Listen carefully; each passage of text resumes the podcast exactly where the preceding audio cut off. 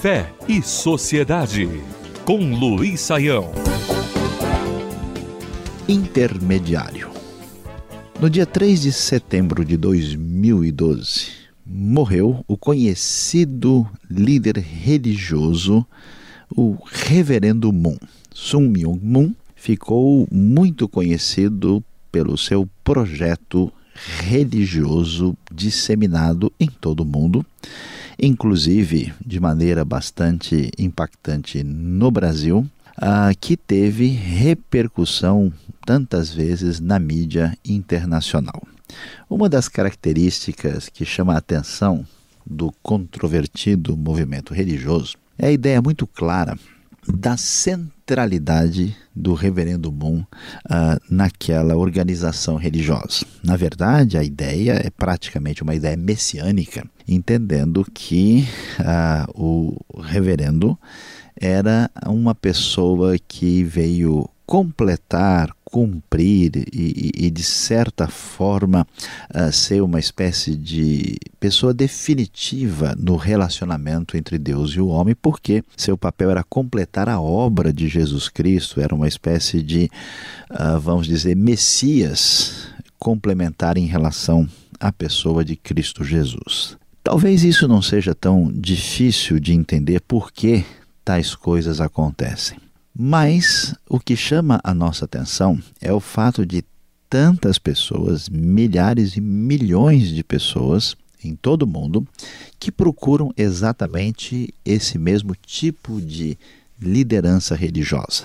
Reverendo Moon é apenas um dos líderes religiosos do mundo que eh, exercem um papel que, do ponto de vista psicológico, sociológico e até religioso, parece ser um papel solicitado e até mesmo necessitado por tantas pessoas na realidade da experiência humana, inclusive nos dias de hoje. Quando a gente para para pensar nessa ideia que nós observamos, por exemplo, em certos ambientes é, mais místicos e espiritualistas, onde há a figura de uma espécie de grande médium, que é a pessoa, a referência que estabelece a conexão do mais sagrado com as pessoas, quando vemos, por exemplo, a maneira como um líder, como líder do catolicismo, o Papa, é visto por grande parte dos seus fiéis, quando vemos um movimento religioso no contexto evangélico brasileiro, onde se multiplicam apóstolos, patriarcas, pessoas que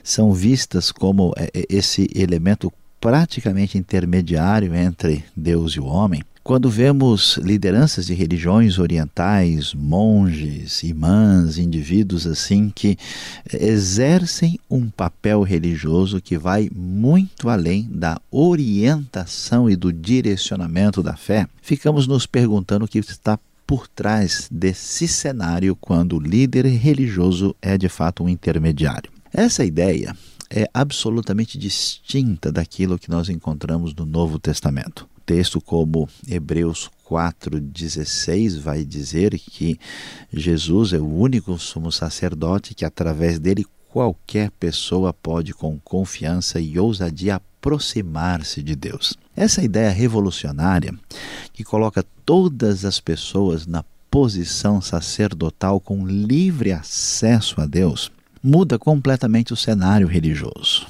Primeiro, porque essa ideia sugere um grito de independência e liberdade. O indivíduo se torna responsável, senhor do seu destino espiritual através da sua própria atitude diante de Deus. Ele não é um indivíduo passivo que depende de alguém que é superior a ele. Em segundo lugar, estabelece uma ideia tão importante de real igualdade entre as pessoas, quando não existe ninguém acima ou superior, ou essencialmente de uma dimensão distinta dos demais, já que todas as pessoas podem ter acesso direto a Deus. Quando pensamos na nossa sociedade, quando pensamos na maneira de viver, todos clamam por justiça, por paz e especialmente por igualdade e liberdade, que são fundamentos de uma sociedade sadia pautada pelas referências da democracia. A pergunta que deve se levantar seguramente é essa: será que é possível ter uma sociedade que caminhe na direção desse amadurecimento, dessas referências de igualdade, quando as referências religiosas, na verdade,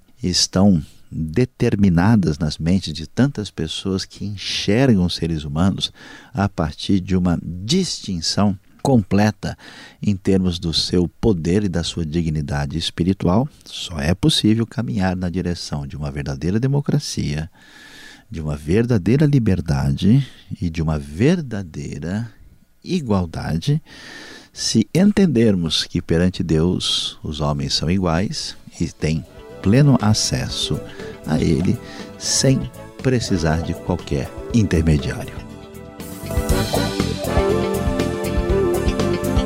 Fé e Sociedade. O sagrado em sintonia com o dia a dia. Realização Transmundial.